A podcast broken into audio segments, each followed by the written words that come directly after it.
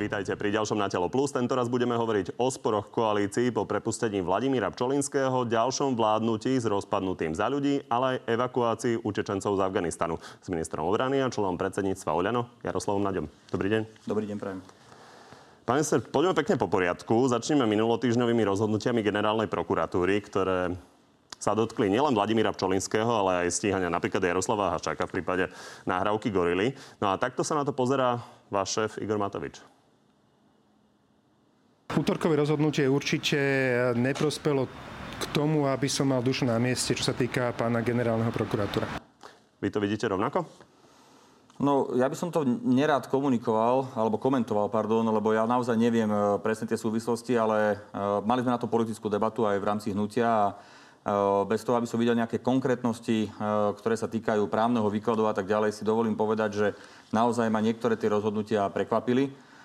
Zároveň môžem úplne jasne potvrdiť, že zjavne má predseda hnutia viac informácií a preto aj takéto stanovisko, ale aj ja sa prikláňam veľmi intenzívne k tomu, že ak majú ľudia na Slovensku dôverovať tomu, že prišla zmena, tak sa musíme správať zodpovedne a nesmieme podľahnúť rôznym tlakom. A obávam sa, že Mnoho otázok vzniklo v súvislosti s tými rozhodnutiami generálnej prokuratúry, ani nie generálneho prokurátora, lebo v niektorých veciach sa on, myslím, vylúčil z rozhodovania, ale generálnej prokuratúry, ktoré aj vo mne vyvolávajú otázky a veľmi vážne otázky. Nerobíte sa trošku menej informovaní, ako ste? Tak e, ja naozaj nemám tie spisy naštudované, ani, ani som si nepozeral nejaké argumentáciu ste ale asi počuli za ten Áno, áno, pozeral som to, čo bolo v médiách, to som videl, videl som tlačové konferencie, to som si všetko pozrel, ale aj moja skúsenosť hovorí, že veľa vecí, ktoré sú niekde dôležité, tak v médiách nezaznú, nezaznejú, e, takže nechcel by som to robiť tak, viete, nechytajme sa za slovička, ale môže byť, že sa aj komunikácia mediálna sústredia na nejaké body a niečo dôležité unikne. Nechajme to tak, aby e, si k tomu sadli ľudia, ktorí sa do toho vyznajú a budú to ďalej nejakým spôsobom e, komunikovať. Ja môžem povedať, že vo mne to vyvolalo množstvo otázok. Som z toho znepokojený e, a som zvedavý, ako to bude ďalej smerovať. Ste radi, že generálnym prokurátorom Maro Žilinka? Tak e, to asi nie je o konkrétnych menách, ale o inštitúcii, ako je vykonávaná. Ja som sa s pánom Žilinkom nepoznal v minulosti. Sa čiže... pýtam na to, ako vykonáva svoj mandát. Čiže ano. už máte možnosť pozorovať ho, teda nejaký ten mesiac Podľa a vidíte, určite... akým spôsobom sa správa. Takže moja otázka znie, či ste radi, že je tam? Podľa mňa by určite mohol lepšie komunikovať, lebo v mnohých prípadoch urobil podľa mňa zásadné chyby a to sa zďaleka netýkalo len tejto kauzy, ale napríklad aj v prípade Vietnamca a tak ďalej, jednoducho unikal pred kamerou, odmietal sa vyjadrovať, aj teraz bola jeho komunikácia veľmi kostrbatá, ale ja neviem právne posúdiť, e, do akej miery on naozaj urobil rozhodnutie v súlade s zákonom alebo nie. Viem o tom, že ten paragraf 363, asi, na ktorý náražate, asi sa ho budete aj pýtať ďalej, tak ten e, bol, vznikol kvôli tomu, aby generálny prokurátor mohol zachráňovať tie kauzy, ktoré by sa niekto snažil uh, zamiesť pod koberec a mohol by jednoducho prinútiť, aby sa ďalej v nich pokračovalo. Ale táto negatívna, e, tento negatívny prístup, že generálny prokurátor ako keby ukončuje rozhodovanie na miesto súdu, tak v tomto prípade som ja veľmi skeptický, že takto to bolo myslené a obávam sa, že to nie je veľmi správne. Poďme si to ešte postupne rozoberať. Uh, začnem Vladimírom e, Čolinským. V hodnotení toho prepustenia sa takmer vo všetkom zhodovali Boris Kolár a Peter Pellegrini, keď tu sedeli v nedelu v Natelo. Pozrime sa na to. Tento paragraf, ktorý je tu už začias Daniela Lipšica. Toto do právneho poriadku zaviedol v roku 2005 eh, pán Daniel Lipšic. A sú aj nejaké brzdy a protiváhy. Musia tu fungovať nejaké brzdy a protiváhy. Ako sa vám počúva táto súhra? A ja si myslím, že v tejto krajine musia fungovať brzdy a protiváhy, ale práve v tomto prípade využitie paragrafu 363 e, eh, smerovalo k niečomu inému, ak nie k brzdám a protiváham, ale k eh, zneužitiu tejto možnosti na pretlačenie alebo rozhodovanie na miesto súdnej moci, ktorá by v tomto prípade mala konať. To znamená, generálny prokurátor alebo prokurátor ako taká tu nemôže byť kvôli tomu, aby rozhodovala o vine alebo nevine niekoho, ale aby jednoducho umožnila urobiť ten proces tak, aby o tom mohol rozhodnúť nezávislý súd. Na druhej strane páni obaja zhodne argumentujú, že veď sa to používalo aj pri niekdejších opozičných politikoch, hovorili o Gáborovi Grendelovi, ak sa nemýlim, spomínali aj váš prípad, hmm. že tento paragraf 363 jednoducho bol v minulosti použitý. Môj prípad nebol v žiadnom prípade e, paragraf 363. Dobre, ostaňme pri Gáborovi Grendelovi a hovoria, že prečo sa vám to nepáči dnes, keď sa to používalo aj v minulosti a no, pomáhalo to niektorým trestným Ja som čítal nejakú výmenu mediálnu na sociálnych sociálnych sieťach, kde Gábor Grende povedal, že v jeho prípade sa 363 nepoužila tiež. Čiže neviem teraz, ako to presne je, lebo niekto povedal, že použila, niekto nepoužila, nebudem do toho vstupovať, neviem o tom úplne presne, ale rovnako tak si myslím, že e, v takých prípadoch, ako sme mali možnosť vidieť teraz, a špeciálne mám na mysli teraz Gorilu, tak e, podľa mňa e, bola urobená nadpráca. Ale nechcem naozaj, je to ťažké, lebo my politici by sme nemali nejakým spôsobom toto komentovať a ťažko sa mi to robí, lebo vždy hovorím, že budem rešpektovať orgány činné v trestnom konaní, ale zároveň úplne logicky očakávam, že orgány činné v trestnom konaní si budú robiť svoju robotu v súlade so zákonom a v rámcoch spravodlivosti tejto krajiny. Čo hovoríte na vyjadrenie oboch pánov zhodné, že Jednoducho potrebujeme poistku v našom, správnom systéme, v našom právnom systéme, ktorá zabezpečí napríklad, aby sa vyriešil takýto prípad. Poistka v právnom systéme sú súdy, nezávislé súdy. To je jednoducho môj názor na to. Uh, hovorili ste o prípade Vlada Pčolinského. V tom prípade, ja to poviem úplne na rovinu, ja som od začiatku komunikoval ostražitosť celej tej kauze, lebo mne sa to celé nejako nezdalo, ako to prebiehalo. Čiže rozumiem, že keď tam vznikli otázky, ktoré boli aj v spoločnosti, či to bolo kvôli 20 tisícom, či sa to udialo, bolo tam veľa rôznych výpovedí, tak v tomto prípade naozaj ma to až tak neprekvapilo, lebo naozaj tam bolo viacero pohľadov na vec. Ale v prípade Gorily, aby naozaj takýmto spôsobom sa vstúpilo do vyšetrovania, tak to bolo pre mňa veľkým prekvapením. Poďme sa pozrieť konkrétne, ako sa vyjadril Maro Žilinka k tomu prípadu Gorily, lebo o tom rozhodoval priamo on, tam nebol vylúčený. A tam e, konkrétne povedal, a toto sa týka e, vyšetrovania platby, údajnej platby za tú nahrávku a, voči a, pánovi a, Haščákovi a o tej zmluve o poradenstve, čo je konštrukcia teda, ktorú, prichá, s ktorou prichádzajú vyšetrovateľia, je napokon dlhodobo známa, hovorí toto. Tie čiastky neboli odozdávané pod pláštikom e, tmy niekde pod dubom vo obálke. Len blázon by si posielal úplatok na vlastný účet. Len blázon. Hývete hlavou. Nepripomína vám to niekoho argumentáciu? Ja si myslím, že toto je už také akože snaha niečo odkomunikovať za hociakú cestu a pritom je jedno, čo obsahovo poviem. Asi takto by som to povedal, že v tomto prípade komunikoval pán generálny prokurátor. Je úplne zrejme a úplným faktom, že e, korupcia dnes sa už ďaleka nerobí len formou igeritiek, ale naozaj je to cez rôzne sofistikované platby na účty medzi jednotlivcami alebo spoločnosťami, až tie peniaze skončia tam, kde majú skončiť a e, toto vlastne nebol žiaden argument, ktorý, ktorý použil pán generálny prokurátor a prišlo mi to absurdné. Možno penty komunikáciu by vám to mohlo pripomínať? Ja, mne to pripomenulo hneď viacero ľudí, ale to nemá nejaký zmysel, aby som to komunikoval. Myslím si, že, alebo komentoval, myslím si, že naozaj e, v tomto prípade trafil veľmi vedľa pán generálny prokurátor, keď povedal, že dnes, e, že to bolo len na účet a že určite iba blázon by si posielal peniaze na účet. Uh, podľa mňa je veľmi inteligentný na to, aby sám vedel, že povedal nezmysel v tejto veci. No, jedna vec je toto vyjadrenie, druhá vec je, sú, sú dosahy vlastne toho rozhodnutia. Maro Žilinka v podstate priamo povedal, že tú nahrávku, ktorú si verejnosť teda konečne mohla vypočuť, treba zničiť. No, a to je podľa mňa opäť ďalšia absurdnosť toho celého vyjadrenia. Máme dôkaz o tom, že prebehala trestná činnosť a my ho nepoužijeme, lebo to niekomu nevyhovuje. Podľa mňa je to absolútne absurdné táto krajina potrebuje vidieť rozhodnutia, spravodlivé súdy, ktoré budú naozaj e, robiť rozhodnutia, ktoré sú v súlade so zákonmi, ale nie e, vidieť orgány činné v trestnom konaní alebo jednotlivcov, ktorí budú robiť nejakou cestou obštrukcie, aby tie súdy nemohli ani rozhodovať. Mne to príde absurdné, ale opak, opakujem. Nemám detálne informácie, preto sa k tomu vyjadrovať detálne právne neviem, ani som neštudoval právo, ale zdravý sedliacký rozum mi hovorí, že jednoducho by sme mali pomáhať spravodlivosti a nie brániť spravodlivosti. No hovoríte, že zdravý sedliacký rozum vám to hovorí. Čo s tým? No tak, uh, viete, zdravý sedliacký rozum mi to hovorí, ale e, my musíme naozaj sa pozrieť na to, aby systémovo sme toto museli nejak, e, mohli nejakým spôsobom ošetriť, aby sa takýmto spôsobom nedali zneužívať rôzne právne možnosti, ktoré niekomu vyhovujú. Systém je jedna vec, o tom sa ešte porozprávame. Boris Kolár sa mimochodom vyhrážal, že by mohol odísť koalície, keby ste príliš do toho zasahovali. Pýtam sa ale na túto vec, lebo ste ju pomerne dosť okomentovali a ľudí, ktorí vás počúvali, keď vás volili a krúžkovali za boj proti korupcii. Zaujíma, ako sa postavíte k tomuto konkrétnemu prípadu. Dá sa tam ešte čokoľvek zvrátiť, keď už Maro Žilinka urobil rozhodnutie? Opäť bolo komunikované aj z úst generálneho prokurátora, že on nezastavil ako keby definitívne vyšetrovanie tej veci, len sa to musí vrátiť naspäť, aby sa nerobili nejaké konkrétne chyby procesné alebo iné v procese vyšetrovania. To sa vraciame k prípadu pána Žilinku, Áno. ale my sa teraz bavíme o tejto gorile. On explicitne povedal, že tú nahrávku treba zničiť. No dobre, ja som počul Máme vyjadrenie... počítať s tým, že bude zničená? Ja som počul vyjadrenie e, iných e, ľudí, napríklad aj špeciálnej prokuratúry, ktorí povedali, že to v žiadnom prípade tak robiť byť nemá. Čiže počkajme si na vývoj. Opäť, ja nie som právnik. Netlačte ma do toho, aby som to ja okomentoval, lebo ja to neviem okomentovať právne, ale viem, že mi ide o spravodlivosť. A keď mám dôkaz, nahrávku o tom, že sa tu robila trestná činnosť, tak treba urobiť všetko preto, aby sme ten dôkaz mohli použiť.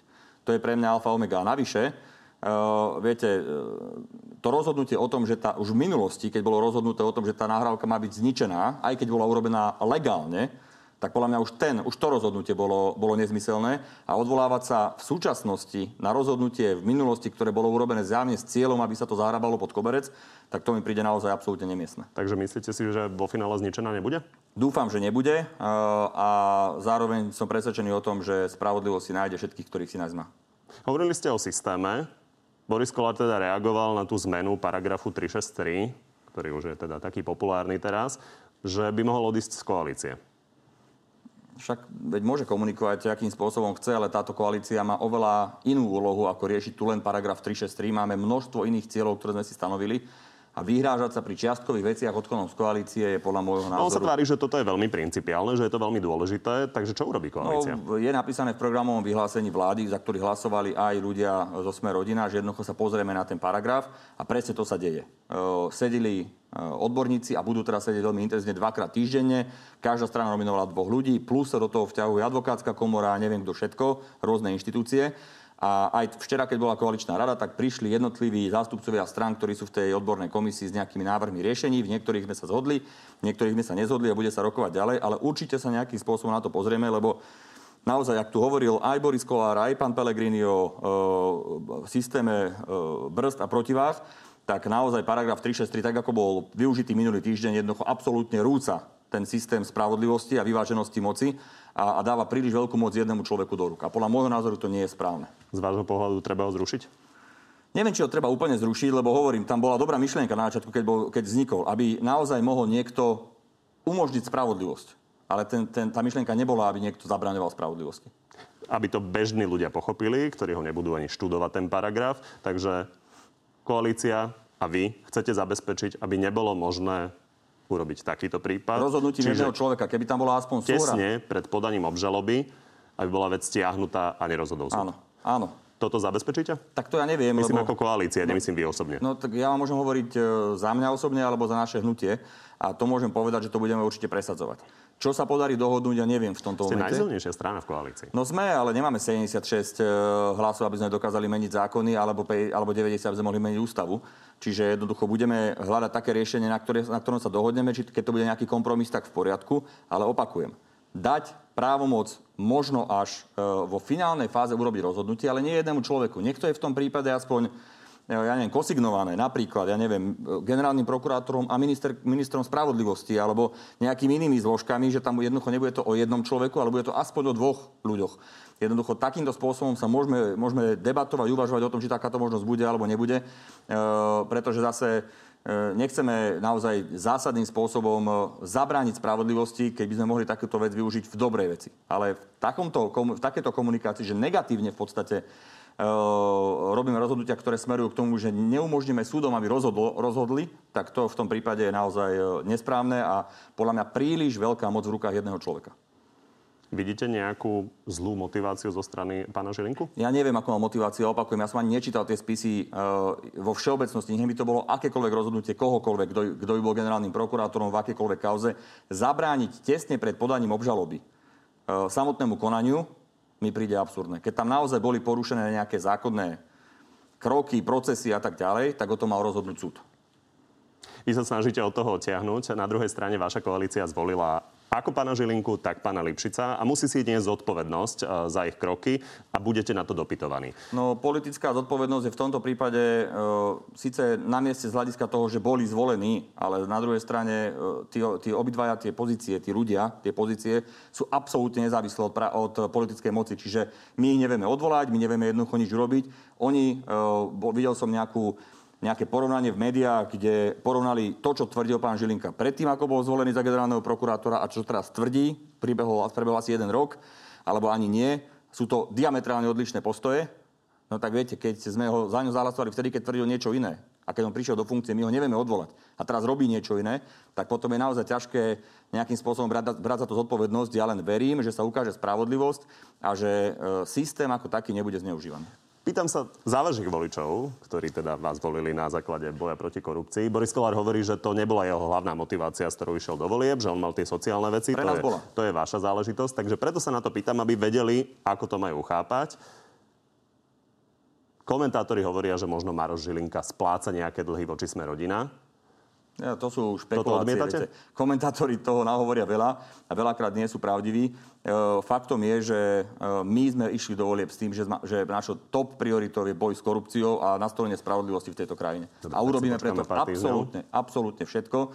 Vrátanie úprav takých, ktoré budú smerovať k tomu, že na Slovensku spravodlivosť bude vymáhateľná. Áno, aj my sme boli zhrození z toho, čo sa stalo minulý týždeň. Áno, aj my tvrdíme, že jednoducho takáto príliš veľká moc v rukách jedného človeka nie je správna. Za Maroša Žilinku, ktorý tu nesedí, samozrejme dodám, že on tvrdí, že generálna prokuratúra práve napravila nezákonnosť a postupovala pri tých rozhodnutiach v súlade so zákonom. Zastavme sa ešte pri jej inej veci a to je správanie sa k novinárom. Pán Žilinka ich totiž e, tých, ktorí písali o tých kauzách, nepustil na tlačovku s tým, že je malá miestnosť. Toto k tomu povedal Juraj Šeliga. To škandál, že pán Žilinka nechá novinárov sedieť na chodníku, na obrubníku. Veď, kto nemá čo skrývať, nemá sa čoho báť. Ako to vnímate? Asi netreba k tomu nič viac dodať. E, Navyše argument o tom, že je malá miestnosť a potom bolo vidno zábery, že tá miestnosť bola poloprázdna, tak e, asi neob- neobstojí. E, Naozaj, kto nemá čo skrývať, tak ten sa diskusie nebojí. Pán Žilinka pokračuje v tom súboji aj so šéf-redaktormi, ktorí napísali otvorený list a on hovorí, že oni porušujú zákon, že on v súlade, so zákonom postupuje. Keď to bude takto pokračovať, tak to jednoducho treba akceptovať? No opäť, čo s tým viete urobiť? Uh, on naozaj uh, je svojvoľný vo svojom konaní, nie je odvolateľný uh, a on jednoducho koná tak, ako uzná za vhodné a pokiaľ myslím, že nespácha trestný, umyselný trestný čin, tak uh, nie je možné ho ani odvolať. Myslím, že také tam sú limity, aj keď opäť to nemám úplne naštudované. Uh, podľa môjho názoru to nie je správne. Podľa môjho názoru uh, mali naozaj tí novinári dostať priestor, aby sa zúčastnili tej tlačovej konferencie. Urobil také rozhodnutie, aké urobil. Rovnako urobil také rozhodnutie aj na porokovaní výboru pre obranu a bezpečnosť o Vietnamcovi, keď utekal pred všetkými a nechcel, nechcel komunikovať, prečo sa rozhodol, ako sa rozhodol. Rovnako uh, som mal možnosť zažiť diskusiu aj uh, na uh, Bezpečnostnej rade, kde sa účastnil pán Žilinka a tiež uh, si ho nemôže mysleť svoje, ale jednoducho uh, je to zvolený generálny prokurátor a ja verím, že si sám uvedomuje to, že tam išiel ako človek, ktorý mal priniesť zmenu na generálnu prokuratúru. A ja verím, že ten mandát, ktorý dostal, myslím, že ho zvolilo viac ako 130 poslancov v Národnej rade, tak ten mandát od prakticky všetkých politických strán by mal preukázať aj v dennodennom konaní. A nech sa na mňa nehnevá, ale e, naozaj niektoré jeho kroky vyvolávajú množstvo otázok a, a to som človek, ktorý sleduje politickú situáciu vo všeobecnosti, nejdem do detajlov jednotlivých kauz, e, ale aj, také, aj, aj z tejto pozície, povedal by som, lajka, ktorý sa na to pozerá, mám množstvo otázok, e, ktoré smerujú aj na pána Žilinku. Ešte sa dotkneme Borisa Kolára, sedel tu s Petrom Pelegrínim v nedelu a dalo sa, že minimálne v tejto téme majú absolútnu zhodu. A ja som sa ich opýtal, že či to náhodou neznamená, že by chceli spolu vládnuť a položiť túto vládu. Pán Kolár to absolútne odmietol, že to určite nie je pravda. Keď počúvate tie výhrážky, časté, že by mohol položiť vládu, chce s vami dovládnuť? Ale ja si myslím, že áno, tá situácia v koalícii je lepšia, ako to vyzerá návonok, stále to opakujem. Včera som robil rozhovor s jedným vašim kolegom, povedal som to tiež. Situácia je lepšia a zároveň, viete, e, dobre, keby aj padla vláda, že by sa našlo 76 poslancov, ale 90 sa nenájde na predčasné voľby. To znamená, znova len z tej istej väčšiny by sa skladali, e, skladala vláda. Iná alternatíva tu nie je. Je to úplne štandardný, štandardná súčasť politických e, diskusí, že najmä menšie strany v koalícii sa zvyknú vyhrážať tým, že odídu z koalície, ale ja si myslím, že všetci vieme, akú sme dostali úlohu a nikto nechce predčasné voľby, ani by, neboli, ani by neprebehli to, že pán Pelegrini chce predčasné voľby ako opozícia, alebo pán Fico, ktorý sa tak bojí, že už naozaj kričí na každého, lebo sa bojí, že sa spravodlivosť blíži. Tak, e, tak tomu rozumiem, že oni chcú predčasné voľby. Ale nikto z koalície tie predčasné voľby jednoducho nebude podporovať. E, a, a normálne podľa môjho názoru dovládneme štandardne. Inými slovami, Boris Kolár chce úprimne s vami dovládnuť? Ja si myslím, že chce. Ja si myslím, že chce. Poďme na konflikt za ľudí, ten sa vlastne celé leto stupňoval. A toto aktuálne k nemu povedal Boris Kolár, ako by sa to mohlo teoreticky vyriešiť. Je podľa vás pravdepodobné, že ministerka Maria Kolíková prejde s ostatnými odídencami do SAS? Ja si myslím, že takéto niečo asi sa stane, no ale potom je otázka, e, že asi stratíme jedného koaličného partnera, preto lebo nemôžeme byť e, štvorkoalícia so stranou, ktorá má dva, možno štyri e, poslanecké hlasy a nemá poslanecký klub, potom čo nám tá garantuje. Súhlasíte?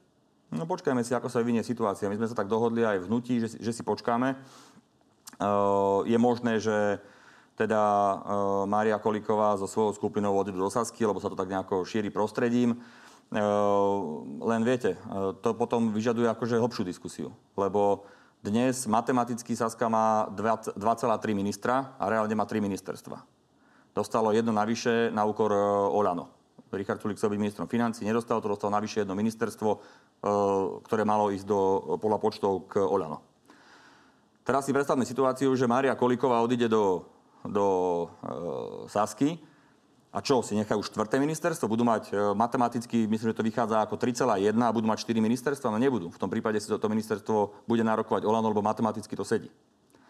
Čiže... Napadá ma pomerne jednoduché riešenie matematické. Veronika Remišová má dobré vzťahy s Igorom Matovičom. Mohla by byť Veronika Remišová nová vicepremiérka Oľano? Ale stále to bude tak, že bude mať Saska pri 3,1 matematicky 4 mandáty, teda 4, 4 ministerstva. No to nevychádza. Sú tam aj ďalší koalič, koaliční partnery, ktorí sa k tomu možno budú hlásiť, že tá diskusia by bola veľmi komplikovaná. My preto hovoríme, že počkajme si, čo sa reálne stane. Niečo si odkazujú v kuloároch alebo cez médiá jednotliví predstavitelia. Ja čo vidím na vláde je Veronika Remišová a Maria Kolíková, ktoré navzájom podporujú svoje návrhy, ktoré sú návrhmi, ktoré smerujú k tomu, aby sa na Slovensku lepšie žilo.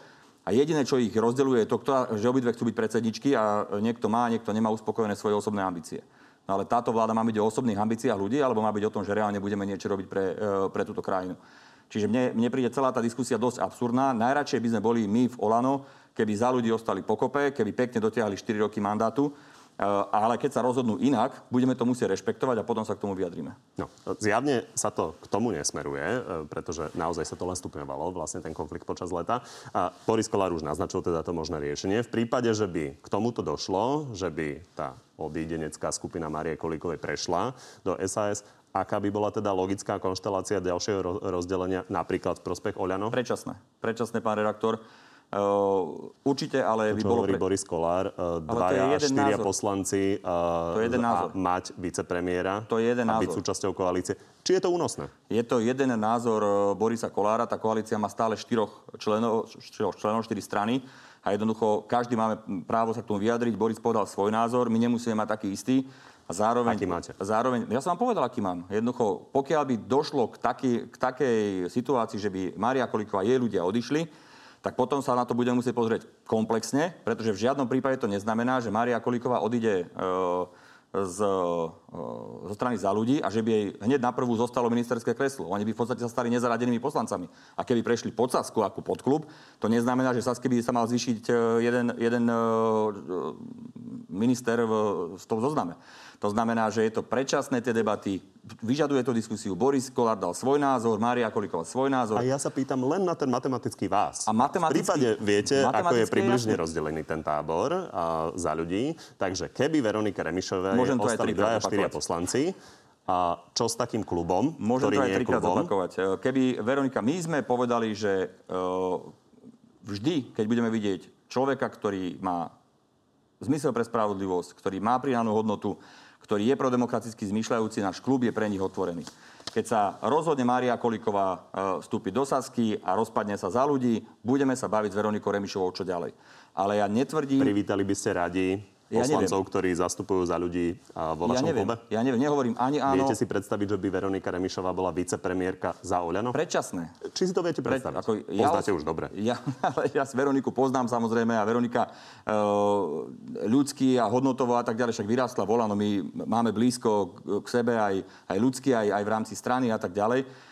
podľa mňa už aj sama ulutovala, že odišla z Olano v minulosti. Ale OK, e, to nič nemení na tom, že my sme otvorení ako poslanecký klub e, k tomu, aby sme sa bavili o tom, že by tam niekto prišiel, ale vôbec to neznamená, že máme nejaké dohody o tom, kto si ponechá aké ministerstvo alebo čokoľvek. To vás nikto neobvinuje. V prípade, že by Veronika Remišová chcela byť ďalej vicepremiérkou, viete si predstaviť, že by bola súčasťou toho ministerského klubu Oľano a ostala by takto vicepremiérkou, Nová. keby mala tak málo poslancov? Neviem vám na to odpovedať, pán Kovačič. Či to viete sa. predstaviť? Tak predstaviť si viem množstvo vecí, ale na túto otázku vám odpovedať neviem pretože neviem, akým spôsobom by vyzerali počty. Neviem, či Maria Kolíková s tou skupinou naozaj pôjde do Sasky, možno, že nepôjde, možno, že majú nejakú inú, sú tam nejakí nezaradení poslanci, možno, že sa pokúsia spoločne vytvoriť nejaký iný klub. Jednoducho počúvam o tom, že prebiehajú diskusie aj s e, inými neparlamentnými Aby stranami. Aby sme to nepredlžovali, lebo máme to ešte no, niekoľko zaujímavých tém. Sa točíte stále to istú otázku, ja vám stále hovorím, že neviem, ako to bude, rád lebo by je to dostal no. konkrétnejšiu odpoveď a rozumiem, že mi ju nechcete dať. Ja by som bol rád, keby posledná, som mal konkrétnejšie informácie. Posledná, posledná otázka k tomu. A vy teda hovoríte, že je vylúčené, že by v prípade toho, toho, že by prešli tí odidenci do SAS, do klubu SAS, čiže by posilnil ten klub, že by získali ďalšie ministerstvo? Nie je to vylúčené, ale matematicky to absolútne nesedí. Mali by 3,1 pomer a získali by štvrté ministerstvo, je to ďaleko nad rámec ehm, keď chcú posilniť svoj klub príchodom ďalších poslancov v poriadku, aspoň sa trošku vyčistí priestor, ale že by to automaticky znamenalo, že získajú ďalšie ministerstvo, tak to určite nie. Ale je možné, že sa to stane. Je to možné, ale to vyžaduje naozaj komplexné a hĺbkové diskusie, to vám hovorím od začiatku.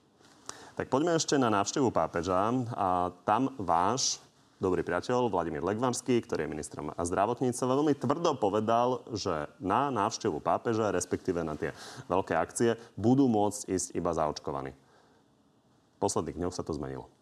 Nie je to blamáš? Ja neviem, či to je blamáš. Je to presne v súlade s e, medzičasom schváleným e, semaforom na podujatia.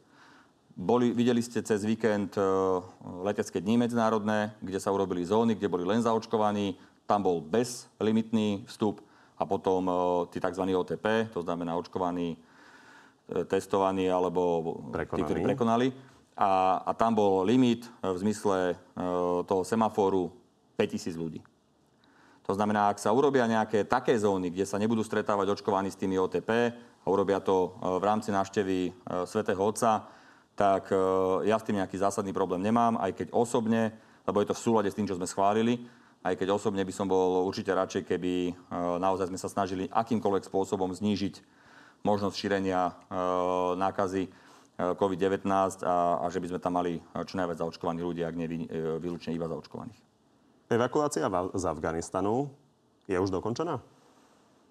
Tak e, nikdy nehovor nikdy, ale v tomto momente naozaj ani bezpečnostná, ani iná e, situácia priamo na mieste e, nedovoluje, aby sme realizovali ďalšie kroky.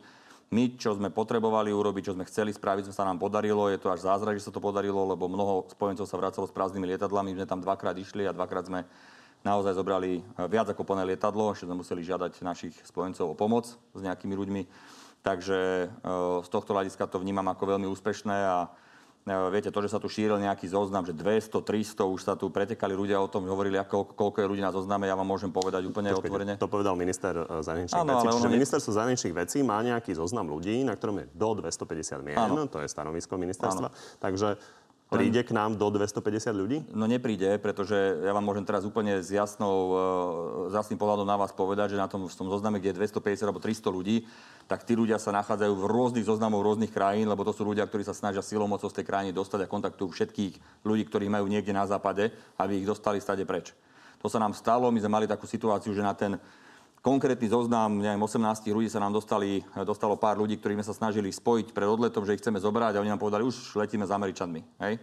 Jednoducho, to je realita. Tí ľudia sa naozaj snažia dostať pred z krajiny, tak kontaktujú všetkých ľudí e, niekde na západe, ktorí ich stade dajú, dajú preč. Dnes je najpravdepodobnejšie, že nikto ďalší už nepríde? Dnes, e, čo vám môžem potvrdiť, je to, že nikto z takých ľudí, ktorí, ktorých sme mali na nejakom prioritnom zozname a má nejaké priame kontakty a chcel sa vrátiť, že by tam nejako zostal alebo niečo podobné. Nič také sa nedieje. Takže je možné, že nikto už nepríde? Tak ja hovorím ešte raz, nikdy nehovor nikdy. Keď sa znova vytvorí nejaký zoznam na základe nejakých priorít, či už štátnych organizácií. ale že to budú už len jednotky? No určite, lebo viete, tá situácia dnes je taká, že jednoducho nedá sa nikde pristať v tej krajine. Nie, že ešte, aby sme realizovali nejaké operácie a ja neviem, stiahovali tí ľudí z rôznych oblastí Afganistanu alebo niečo, to je, to je veľká ilúzia myslieť si, že sa to podarí. Ja som videl jedno lietadlo veľké, ktoré išlo od jedného z našich spojencov s niekoľkými desiatkami príslušníkov špeciálnych síl. Prišli do Afganistanu a, a potom odleteli a nezobrali ani jedného človeka, lebo sa im jednoducho nikoho nepodarilo zobrať. Taká je realita E, priamo na mieste a dnes to letisko nefunguje pre medzinárodné lety a je tam veľmi zlá bezpečnostná situácia a nemyslím si, že v nejakej najbližšej dobe by sa realizovali nejaké ďalšie operácie. Vy v posledných týždňoch riešite obranný rozpočet s vašim kolegom, ministrom financí Igorom Matovičom. Koľko stoviek miliónov vám zoberie? Hm, hovoríme o akom období? v najbližších rokoch. Plánovali ste sa dopracovať v roku 2024 na 2% HDP, to sme slúbili na to. Áno. Stane áno. sa? Obávam sa, že sa to nestane. Nemáme ešte uzavreté diskusie, ale vieme asi, aké sú potreby rezortu obrany a vieme, aké sú záväzky medzinárodné a zároveň ja si uvedomujem, že jednoducho štátny dlh nám ponechala bývalá vláda katastrofálny. Keď boli dobré roky, tak namiesto toho, aby, aby šetrili, tak rozhadzovali a keď prišiel COVID, tak sme ostali vo veľmi zlej situácii a budeme musieť hľadať riešenia. Zároveň sa nedá do nekonečna od tých ozbrojených síl niečo pýtať pri covide, pri požiaroch, pri nejakých akýchkoľvek e, evakuačných operáciách z Afganistanu alebo pri plnení zahranično-politických cieľov a na druhej strane neinvestovať do, do techniky, ktorou e, disponuje. Máme stále 70, viac ako 70 ročné vetriesky k dispozícii. Nemáme e, takú techniku, ktorú bežne majú všetci naši spojenci. Dlhé roky, naozaj 10 ročia sa hlboko podinvestovalo do, do rezortu obrany a preto áno, chystáme e, veľké modernizačné e, projekty a, a tiež investujeme veľa do infraštruktúry, lebo doslova do písmena nám padá e, omietka na hlavu vojakom. Takže či sa to niekomu páči alebo nepáči, investovať budeme, ale zároveň... Už k odpovedi? Ale zároveň, uh, ja som vám na to povedal, že v horizonte... Že Čo je pre vás červená čiara vzhľadom na to, že priznávate dnes už, že tie pôvodné záväzky zrejme nebudú naplnené? No pôvodné záväzky vo forme toho, že v 24. roku e, dostaneme 2% pravdepodobne naplnené nebudú. Zároveň ale môžem povedať, že určite sa bude zvyšovať obranný rozpočet. To znamená, e, jednoducho my e, budeme sa približovať tým 2% a možno dosiahneme ten, tie 2% neskôr, o pár Kedy? rokov. O pár rokov, možno o 2 o 3 roky. Ale budeme smerovať k tým 2%, to znamená aj nominálne, aj percentuálne rozpočet bude narastať. Už viete, čo by ste mohli teoreticky škrtnúť? Z tých plánov? No tak viete, ako budem musieť škrtnúť niečo, lebo nedá sa škrtnúť Čo? rozpočet, no tak uh, teraz k tomu sedíme s odborníkmi, ale tie základné veci, to znamená ťažká mechanizovaná brigáda, ktorú sme mali mať už dávno hotovú, tak to je alfa omega, do toho budeme investovať peniaze. A niektoré projekty budeme musieť posunúť na neskôršiu dobu, možno budeme menej investovať do infraštruktúry, ktorú sme chceli, možno, že niektoré modernizačné projekty budeme musieť posunúť, ale tie veľké modernizačné projekty, uh, tie predpokladám, uh, prejdú. A ja si vážim aj postoj ministerstva financí, aj, aj útvaru hodnota za peniaze, aj ministra, aj, aj ďalších ľudí, ktorí tam sú, lebo vychádzame v tých, v tých komunikáciách veľmi dobre. Ako je to slušná, je to tvrdá debata, ale veľmi slušná a hľadáme riešenia. A oni vidia aj efektivitu krokov, ktoré robíme na obrane a ja zase rozumiem tomu, že musíme nejakým spôsobom znižovať dlh. To znamená, nájdeme nejakú cestu a verím, že sa dohodneme a zatiaľ tie diskusie prebiehajú veľmi dobre. V každom prípade nové 8-kolesové vozidla budú. Predpokladám, že nielen nové 8-kolesové vozidla, ale aj nová pásová technika bude. Tak to budeme sledovať. Ďakujem, Ďakujem. že ste prišli. Všetko dobré. Z Nátel Plus je to na dnes všetko. Vidíme sa a počujeme opäť v útorok o 14. naživo na TV novinách alebo v archíve a na podcastoch. Dovidenia. Dovidenia.